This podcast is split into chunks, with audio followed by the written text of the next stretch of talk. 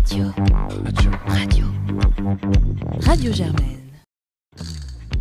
Pour bien débuter 2021, Radio Germaine a décidé de sortir du rythme effréné des publications Facebook.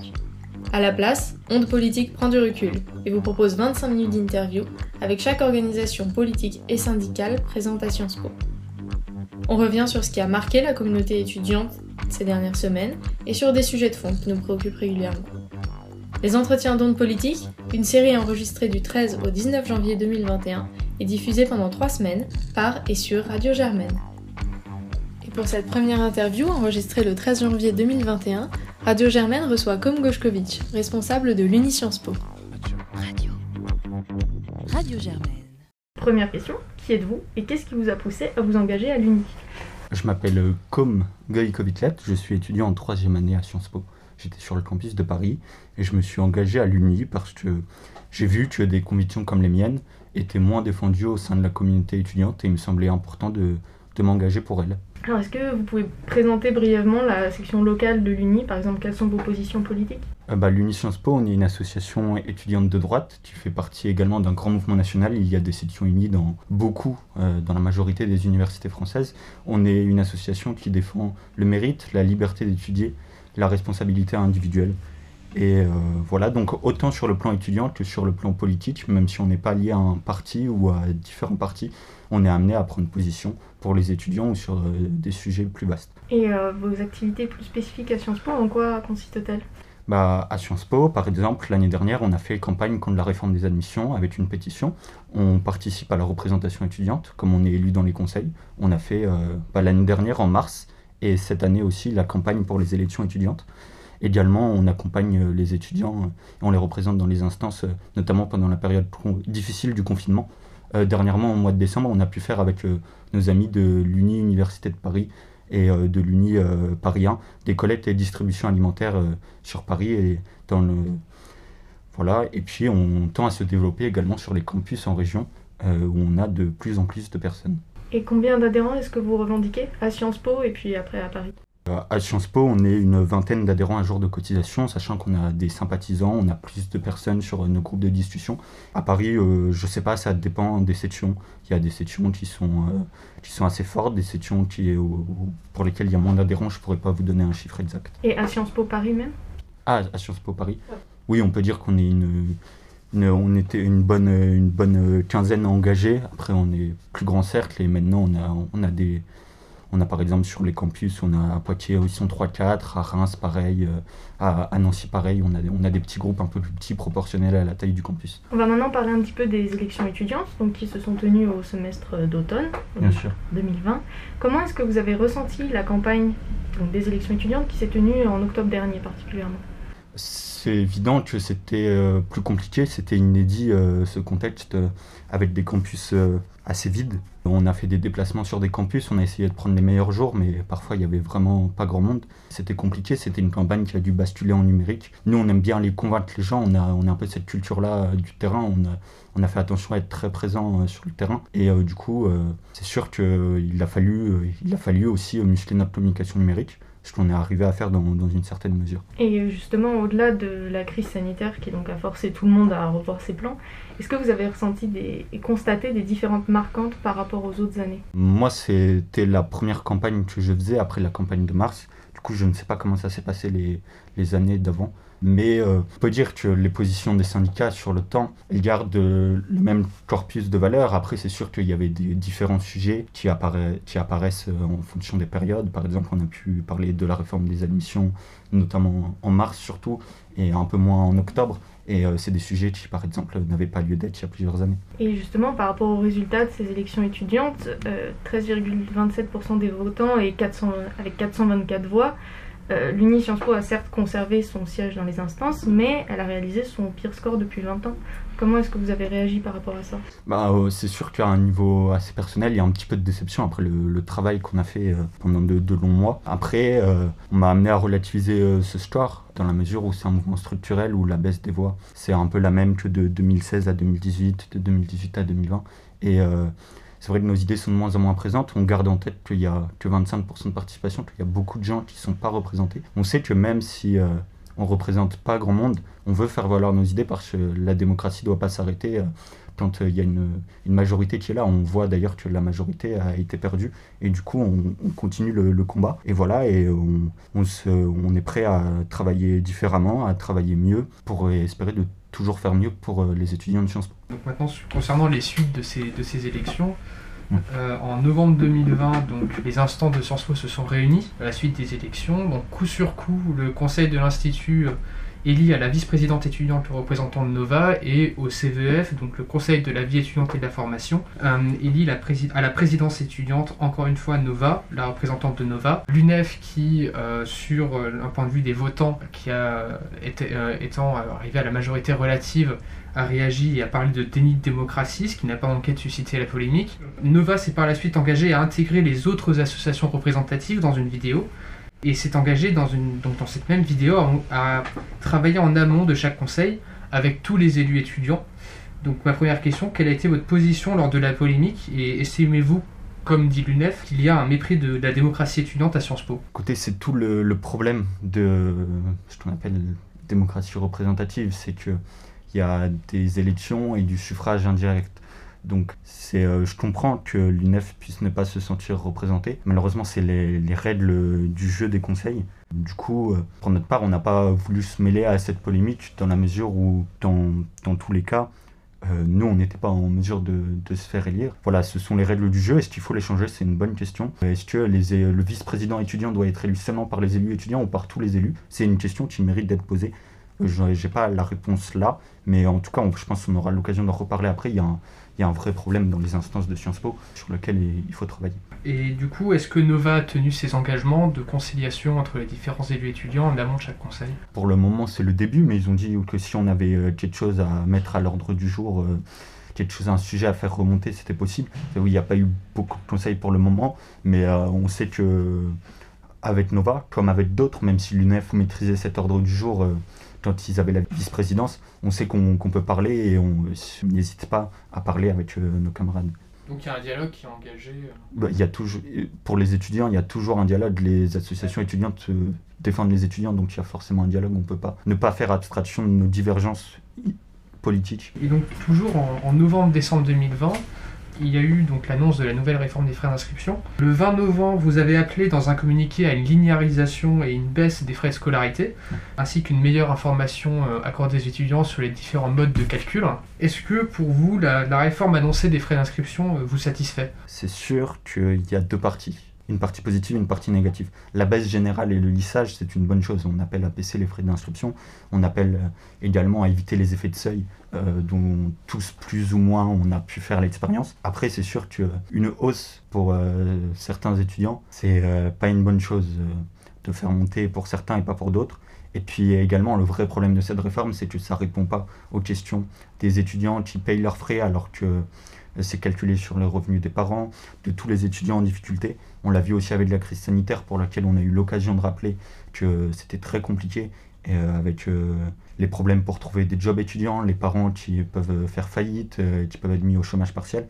Et puis du coup, il faut vraiment, vraiment beaucoup plus d'informations sur les aides de, sur les aides et aussi sur les modalités. Par exemple, pour mensualiser et autres, il y a plein d'étudiants qui ne savent pas. Et il y a même parfois des, nous, dans notre section, des gens qui découvrent après les conseils, ah oui, on pouvait faire comme ça, c'est euh, il y a un vrai problème d'information. Euh, mais justement, est-ce que ce problème euh, d'information, qui est un problème très important dans la communauté étudiante, vous considérez que c'est à l'administration d'être plus clair là-dessus, ou est-ce que c'est pas aussi le rôle des syndicats de faire passer ce genre d'informations Nous, quand il y a des étudiants qui nous demandent des informations, on leur donne après, euh, est-ce qu'on peut toucher tous les étudiants? Je ne sais pas, on essaie, on essaie de les aider. On ne doit pas non plus remplacer l'administration. C'est sûr que l'administration, quand on fait le calcul des frais, doit être plus clair, que, doit être plus clair sur les modalités d'aide. Enfin, quand on s'enregistre, quand on fait le simulateur, quand on s'inscrit, c'est des choses qui apparaissent et qui, nous, qui doivent nous être notifiées.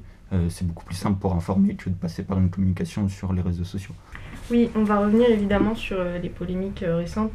L'affaire du Hamel, qui a ébranlé Sciences Po il y a maintenant deux semaines, lorsqu'il s'est avéré que Frédéric Mignon était au courant des agissements d'Olivier Duhamel euh, depuis 2019, une partie de la communauté étudiante a appelé à sa démission. Et euh, l'UNI, vous, dans le communiqué que vous avez diffusé le 7 janvier 2021, vous avez appelé à ce que, je cite, lumière soit faite rapidement, afin que, je cite toujours, les personnes concernées puissent prendre leurs responsabilités. Est-ce que c'était un appel voilé à la démission de Frédéric Mion? Ce qu'on veut d'abord, c'est... Euh, bon, la première partie du communiqué, elle visait bien sûr à apporter notre soutien aux victimes, à rappeler notre effroi. On, avait, euh, on a cherché longtemps les mots pour euh, qualifier les actes dont été accusé Olivier Duhamel, qui peuvent faire écho chez nombre d'étudiants quand on connaît la proportion de personnes victimes d'inceste en France. Et ensuite, on a voulu les faits étant très graves, réagir sans excès ni précipitation. Quand on apprend que, dans un premier temps, que la direction se dit sous le choc, et qu'ensuite on nous dit euh, que euh, certains étaient au courant de rumeurs, notamment Frédéric Mion euh, à l'époque, nous ce qu'on veut c'est des éclaircissements. On ne veut pas agir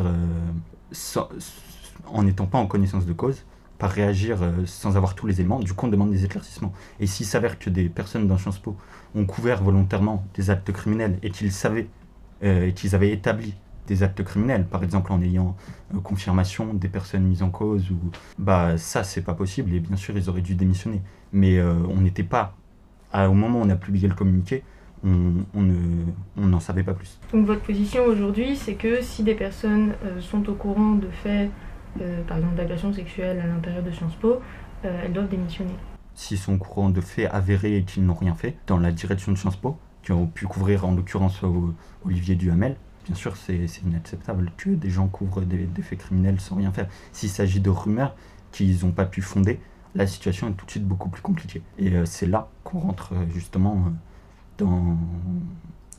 Enfin, c'est là que justement il, faut qu'il y ait un travail d'enquête à faire. Dans son interview à Sciences Po TV, Apparu récemment, Frédéric Mion défend son bilan en ce qui concerne la protection des victimes de violences sexistes et sexuelles.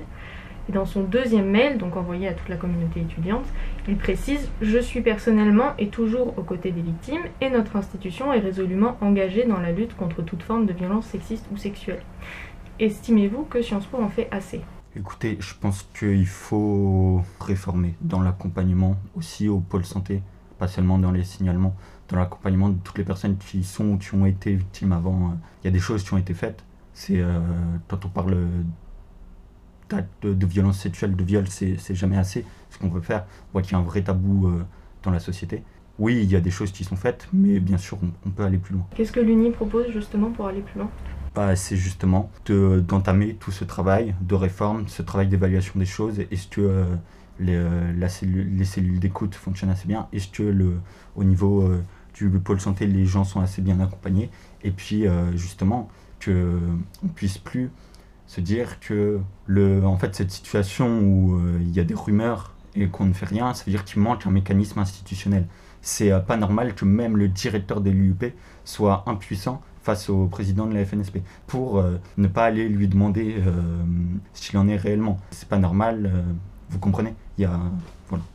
Il faut, ça, c'est tout un travail qu'il va falloir faire dans les instances autant que dans l'accompagnement euh, des victimes. Et justement, pour poursuivre sur la question des instances, à l'heure, euh, donc à la date où nous enregistrons cette émission, donc on est jeudi, Mercredi, donc hier, euh, le conseil d'administration de la FNSP s'est réuni.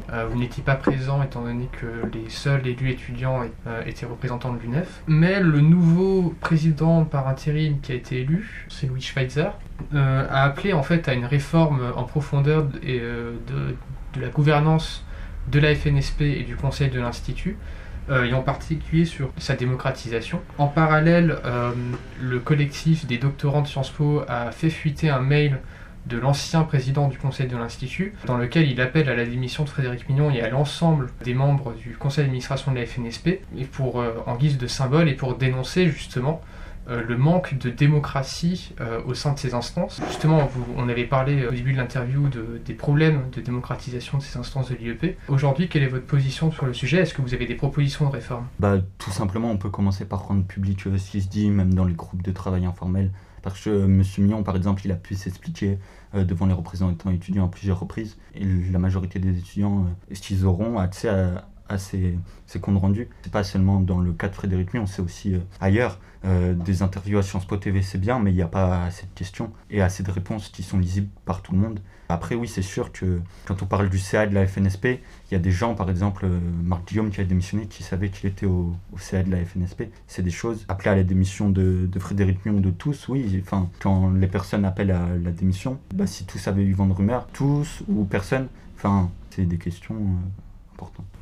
De plus, donc l'UNEF a été très rapidement, euh, très présente médiatiquement euh, lors de euh, la récente mobilisation étudiante appelant à la démission de Frédéric Millon et a participé à la rédaction d'une lettre ouverte signée par plusieurs organisations étudiantes que l'UNI n'a d'ailleurs pas signée. Pourquoi? Je n'ai pas le détail de la lettre ouverte là, donc peut-être qu'on partage des, points de vue dedans. En tout cas, nous, c'est clair que M. Millon, dans son traitement de la crise, je pense qu'il a fait des erreurs quand il ne va pas avoir Olivier Duhamel. Après, on espère qu'il est, quand il dit qu'il pour lui, les faits n'étaient pas avérés, qu'il a vérifié. Et surtout qu'il a fait une enquête pour vérifier qu'il n'y avait pas d'autres victimes dans Sciences Po. C'est-à-dire que, voilà, et on espère du coup que quand il nous dit ça, il est de bonne foi. Après, pourquoi on demande une enquête interne? C'est qu'il va forcément y avoir d'autres révélations de personnes qui savaient ou pas. Donc, c'est ça. Est-ce que du coup, lui doit démissionner? Est-ce que tout le monde doit démissionner?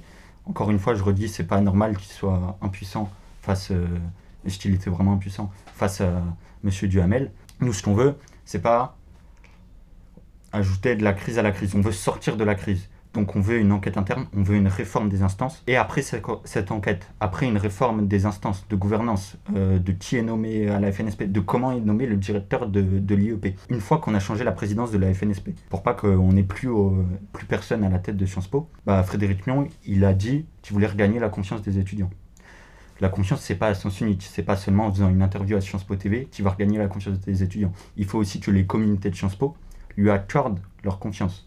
Comment il peut réaccorder cette confiance? Moi, euh, je pense, il y a des gens qui auraient démissionné pour beaucoup moins de ça. Je pense que M. Mion, s'il veut regagner la confiance, après qu'on soit sorti de cette crise, après que lumière ait été faite sur tous les événements, par exemple, ce qui peut être intéressant, c'est que tu remettes en cause son mandat, qui euh, démissionne, qui se représente pour voir si euh, si euh, les gens lui font encore confiance. Après, euh, bah, ça pose la question de comment M. Mion est nommé. Du coup, il faudrait faire aussi une, une enquête avant. Pour le moment, ça, la question de sa démission ne se pose pas. Euh, enfin, si, elle se pose, bien sûr. Excusez-moi, je, dis n'importe quoi. Mais dans la mesure où il n'est pas avéré qu'il a couvert des faits, on peut comprendre qu'il attende. En revanche, la confiance est rompue et il va falloir faire quelque chose. Il va falloir sortir de la crise. Peut-être que la démission immédiate, c'est pas la meilleure chose, mais en tout cas, à un moment ou à un autre, il va falloir que l'ensemble de Sciences Po renouvelle sa confiance. Donc, euh, si je suis bien en fait votre idée, première étape, une enquête afin de savoir qui savait sur quoi et comment l'information a circulé au sein de Sciences Po. Deuxième étape, une réforme des gouvernances et à ce moment-là, en fait, que Frédéric Mignon remet en jeu son mandat, c'est bien cela? Oui. Il peut. Euh, moi, je trouverais ça euh, important. Je trouverais ça bien s'il veut regagner la confiance ça m'a l'air d'être une bonne chose. Soit alors on décide que oui, il n'avait eu vent que de, rumeurs et que, et que ça n'appelle pas à ses démissions, ou alors euh, c'est qu'il a quand même fait des erreurs dans le traitement et que ce n'est pas possible de continuer comme ça. Même si le problème est beaucoup plus large, le problème c'est pas seulement Frédéric. On a appris également euh, récemment que l'UNEF a décidé de ne pas signer non plus euh, la lettre ouverte, évoquant des, des questions sémantiques, mais reste engagé en faveur de la démission de Frédéric Millon. Toutefois, d'après certains membres de l'Interorga, cette prise de distance serait également liée à des propos tenus par, le président de l'UNEF Sciences Po dans un article du Figaro et sur Sud Radio. Alors on reviendra plus tard sur, sur cet article. Mais vous, comment vous, vous réagissez à cette, à cette éviction? Ça, prouve, ça prouve que malheureusement... Euh, je connais rien alors à la tambouille interne derrière... Euh, cette, euh, cette, euh, cette tribune, euh, cette lettre ouverte. Mais ça prouve que le sujet est politisé. Et nous, ce qu'on a voulu faire, ça aurait été facile. le, dès qu'on a appris que Mion avait eu vent de, Monsieur Mion avait eu vent de rumeurs d'appeler à sa démission pour en récupérer une quelconque victoire politique. Nous, ce qui nous intéresse là, c'est pas la culpabilité de si c'est la culpabilité de, tel ou tel mais c'est pas de renverser une institution dont on ne partage pas la direction ce qui nous intéresse pour le coup c'est vraiment la, la, vérité, qui s'est rendu complice, coupable de quoi que ce soit, et de faire ça sereinement. Nova euh, a publié un communiqué euh, à ce sujet.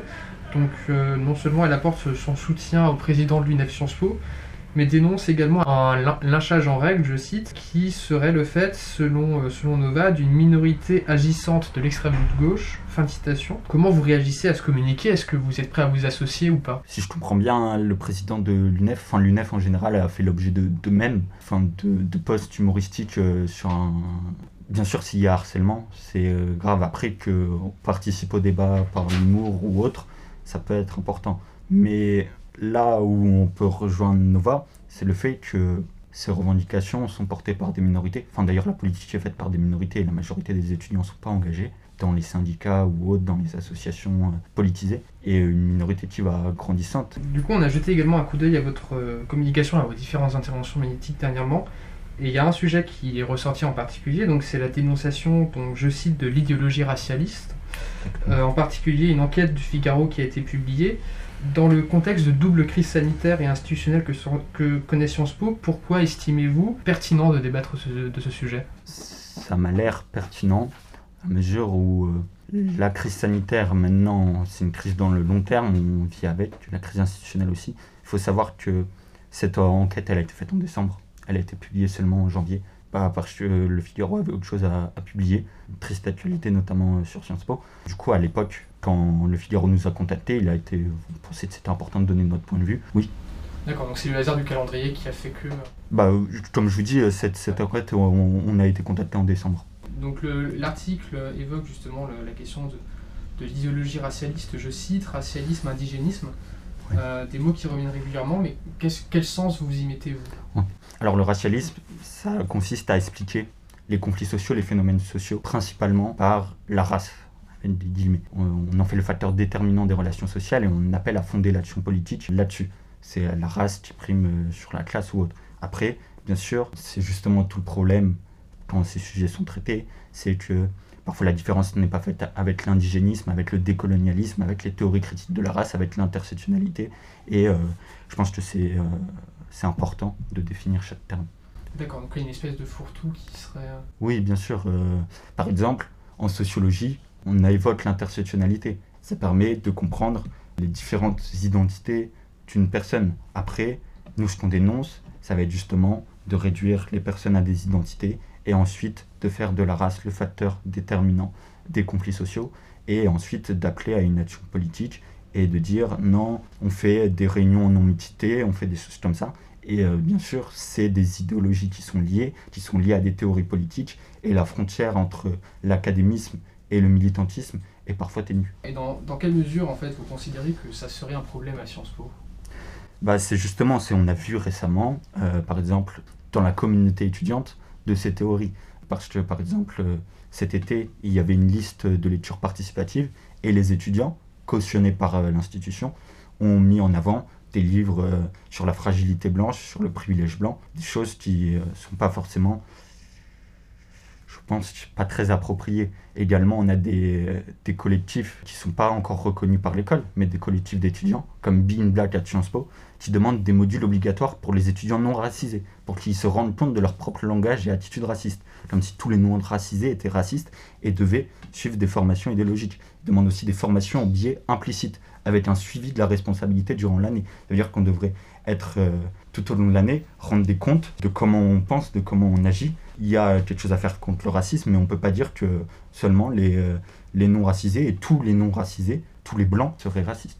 Donc c'est ce que vous reprochez euh, à, à, ces organisations en fait d'opérer un réductionnisme, c'est ça? C'est trop réducteur et à ce niveau de réduction et de généralisation, euh, parfois ça peut s'apparenter à du racisme. Oui. Est-ce que vous estimez justement que ces différentes idées et ces revendications euh, ont un poids à Sciences Po? Pour le moment, on en est à la communauté étudiante et on voit que c'est un certain poids au sein de la communauté étudiante. On voit qu'il y a des collectifs qui se montent, mais on voit aussi qu'il y a des associations qui sont un peu plus reconnues, qui euh, accordent du crédit à, ces thèses. On voit l'UNEF, c'est une association qui au niveau national a envisagé de faire des réunions en non-mixité, qui est connu pour euh, nombre de dérapages, si je peux vous les citer, euh, nombre de dérapages sur ces sujets. Enfin voilà, on a également Solidaire qui participe avec des associations à des colloques sur le racisme et le décolonialisme à Sciences Po.